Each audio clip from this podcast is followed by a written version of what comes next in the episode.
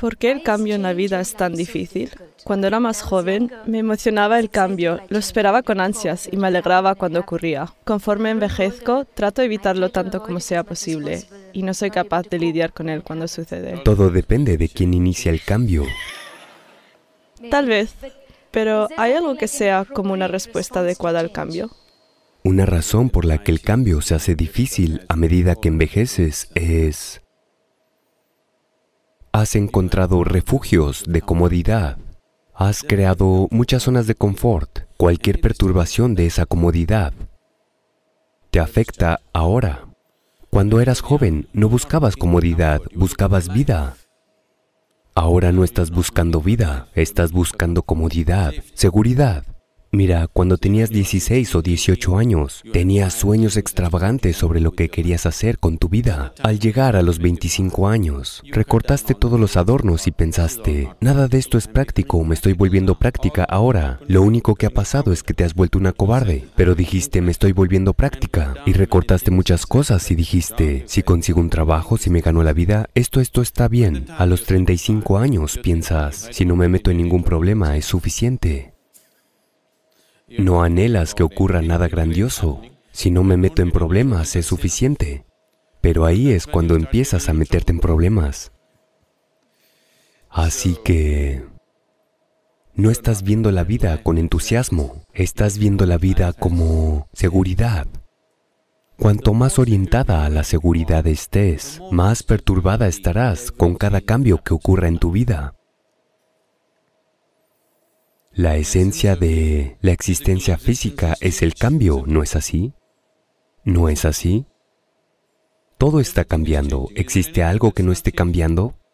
Todo en la existencia está cambiando, ¿no es así? La existencia física está cambiando constantemente. La esencia misma de la realidad física es el cambio. Nada es constante. Incluso los llamados estados estáticos son dinámicos por naturaleza, todo está cambiando. Así que si te resistes al cambio, te estás resistiendo a la vida. Si quieres una vida que no cambie, hay un hermoso lugar en donde nada cambia. Ese lugar es tu tumba. O te vas a la tumba o alcanzas la iluminación si no quieres cambiar.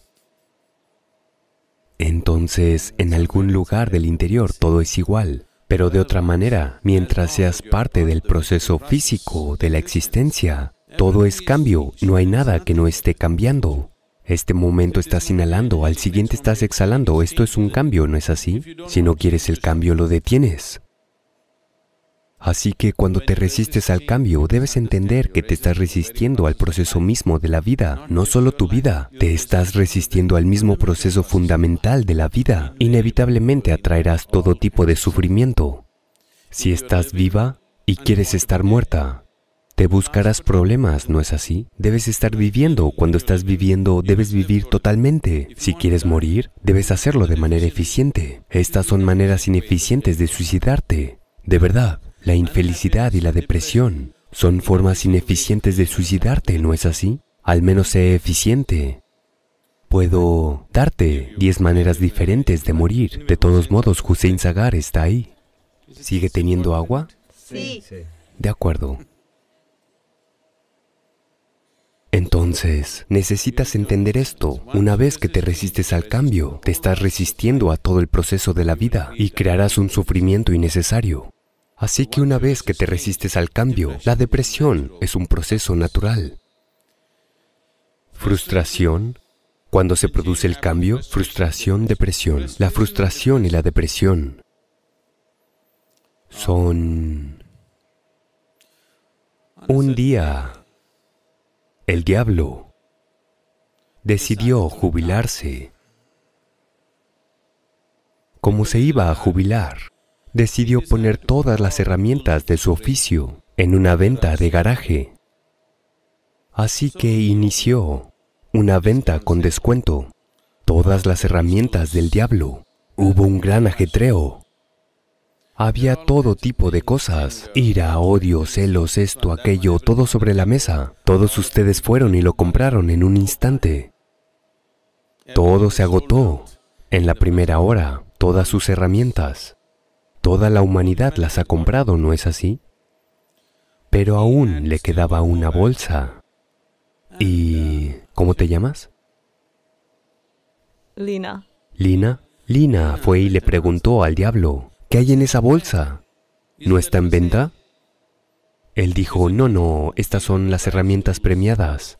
Solo de recuerdo quiero conservarlas, porque son las que mejor han funcionado para hacer mi trabajo. Lía dijo, no, yo las quiero, por favor. ¿No las venderías?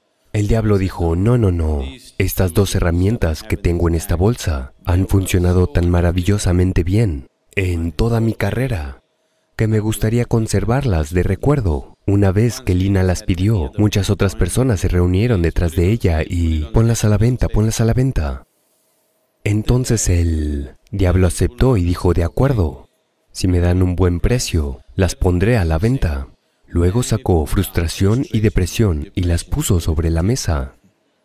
Estas dos son las mejores herramientas del diablo. Si quieres destruir tu vida, frustración, empiezas con frustración, se convierte en depresión. Llegaste allí.